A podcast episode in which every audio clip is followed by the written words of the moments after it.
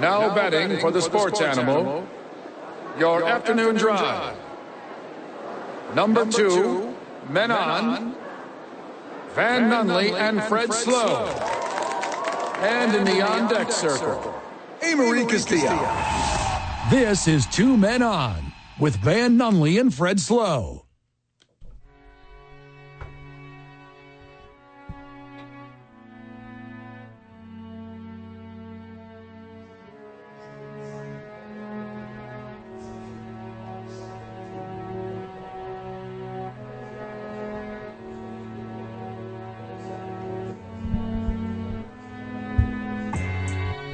It's my favorite song. This is my least favorite. I thought we pulled it. No, you just say that and then never do anything. I emailed. I sent a strongly worded email. This one and the two country songs. I got them ripped. If you can tell me right now your password to the your company email, I'll be very surprised. Why do I need a password when we got a whole. IT That's department? 100% what I thought. Joining us on the program, friend of the show, voice of the Albuquerque Ice Isotopes, one Josh Suchon. Josh, welcome, brother. I appreciate you guys inviting me once again. I'm on Team Van on this one. I don't Thank even you. know what that song is, but I'm like, I'm, I'm, I'm, I'm Ubering Van anywhere and everywhere around the Cumulus offices in order to have that song removed. I don't Thank even you. know what vibe that sends. It just sends a confusion vibe. Thank you for that.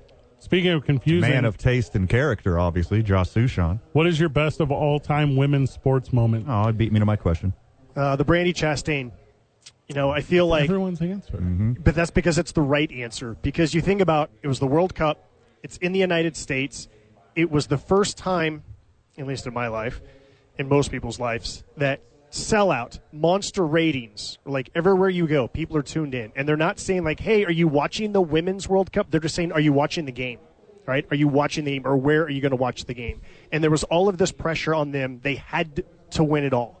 And it comes down to penalty kicks and of course she makes it and she rips her shirt off and it wasn't like a sexual thing it was just an elation Nah. thing Yeah. and and it was you know and then it's the cover of sports illustrated and there is now a uh, a statue of her i think it's outside of stanford where she went to college and you think about the fact that that launched uh, pro leagues women's pro leagues like the impact that it had on girls at the time and society at the time and the long-term impact that it had on on women's sports especially soccer it's brandi chastain Good answer. So, since you just ran Mary Lou Retton's name through the mud so bad, do you want you want to backtrack any of that? You want Jackie Joyner Kersee to know about any of this? I did get a Wheaties box that had Mary Lou Retton on it when I was a kid. I remember that. I remember seeing it going like, Mom or Dad, whoever, we got to get that. Got to get Mary Lou Retton Wheaties box, even though we don't usually eat Wheaties. Got to support Mary Lou. Real story. My former co-host of my St. Louis-based radio talk show, Kristen Kunkel, set up Mary Lou Retton's Snapchat. Oh, how about that? That's Okay. a, it's a real thing. Small Okay. world. That actually happened. Okay. Definitely not something I was expecting to learn today, but thank you. Yeah, a little I nine tidbit. varsity of women and technology coming up next. I love ballpark food, Sush, and we got one of the goats working for us here in Albuquerque. Executive chef Jim Griego Dude. nominated for 2023 Hospitality Industry Award for Chef of the Year. Wow. Yeah, and totally deserving. You know, he's first of all, he's really good at his job, and you know, he just he understands that when you come to a ballpark, you got to have like the traditional food, right? Sure. You got to have a dog and a beer, and you got to have like these traditional foods. But coming to a baseball game nowadays is all about.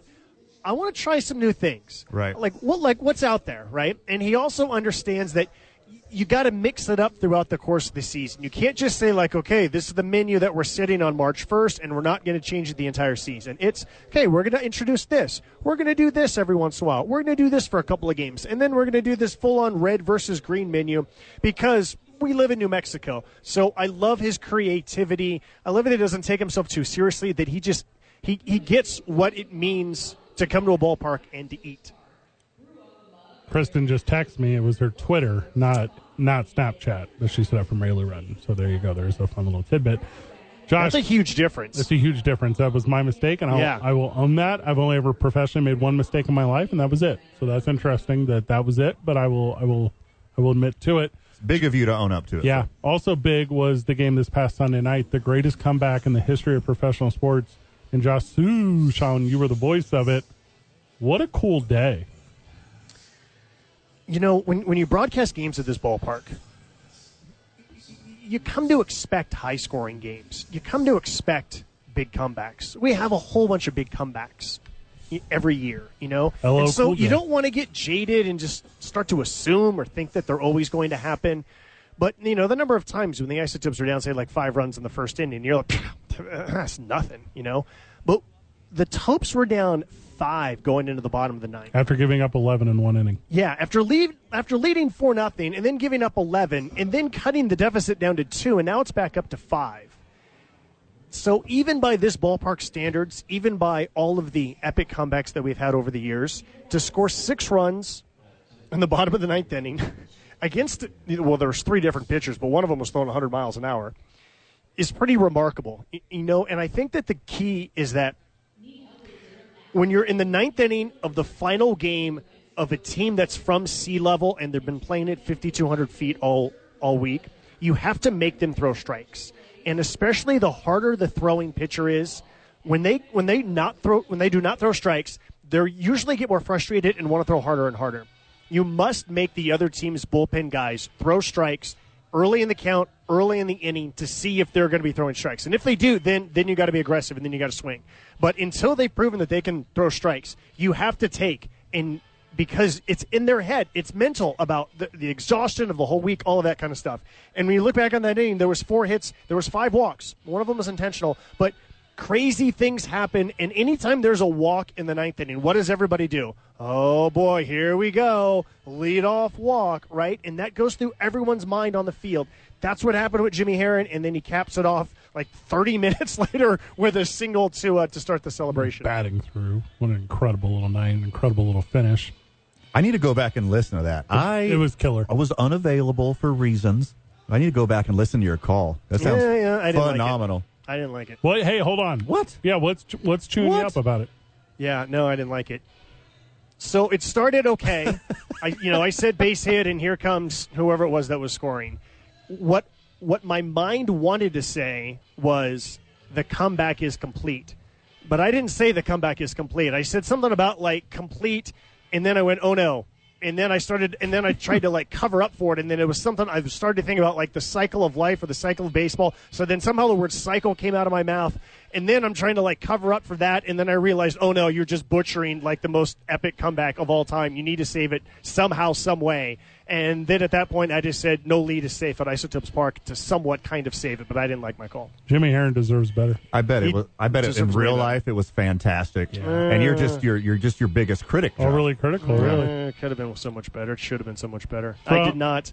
I did not do my job as well as the Isotopes did their job in the bottom of the ninth. I'll be better next time. It won't happen again. From the Sports Animal text line 505 Josh, what was your AOL screen name? I think it was something really lame like Jay Suchon or maybe Suchon J.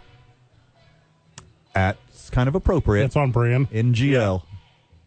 Sush, how does the trade deadline impact the Topes and the Rockies lineups? Um, as of right now, very, very little. The only real difference in our team is that Coco Montes got called up to the big leagues because after they traded Cron and Grichuk, they needed two spots. And one of them was Brendan Rodgers coming off the injured list, and so the other one is Coco Montes. Other than that, there's been no other real impact to our to our team. Now that might change at, at somewhat in the next two months because the Rockies got a whole bunch of pitching prospects. Um, all of them are like single A or double A, though. None of them are triple A. So maybe we see some of them at some point later in this season, but I'm, I'm not expecting to have like a, a, a massive change or anything like that. Um, really, the impact for, for the Isotopes pitching staff came at the start of the second half when we basically got all of the best relief pitchers from Double A, and it's had a huge impact on on, on, the, on the squad for the second half of the season. So it was, um, yeah, it was interesting to watch from afar, but it doesn't really impact us at all. These pitchers, they're going to move up the organization fast. Do you think they're going to end out the year there? I think that they will take them slow. I don't think you want to introduce pitchers to Albuquerque's altitude before you have to. Sure. Who's on the pregame? Pedro Lopez, we talked about Yeah. what else? Sunday's game, and also a whole lot of one-run victories lately for the Isotopes. So we kind of break down like what's gone into that. Good job, brother. Thank you. Have a good broadcast. I plan on it. Have a good ending. That's the goal. Didn't last time. I know. Ouch. Good news is 150 of these. You always got tomorrow. Do you enjoy Barbie? I haven't seen it yet. Interesting. Hmm. I haven't seen that other one either. The one that you tried to get me to go to at 11 o'clock at night. That's three hours. Van, final words. Too much for the time allotted, my friend, but anything that we didn't cover, which is ample, make sure you check out tomorrow morning on your opening drive with Jeff and JJ. Good job, everyone. GG. See you tomorrow, Burke.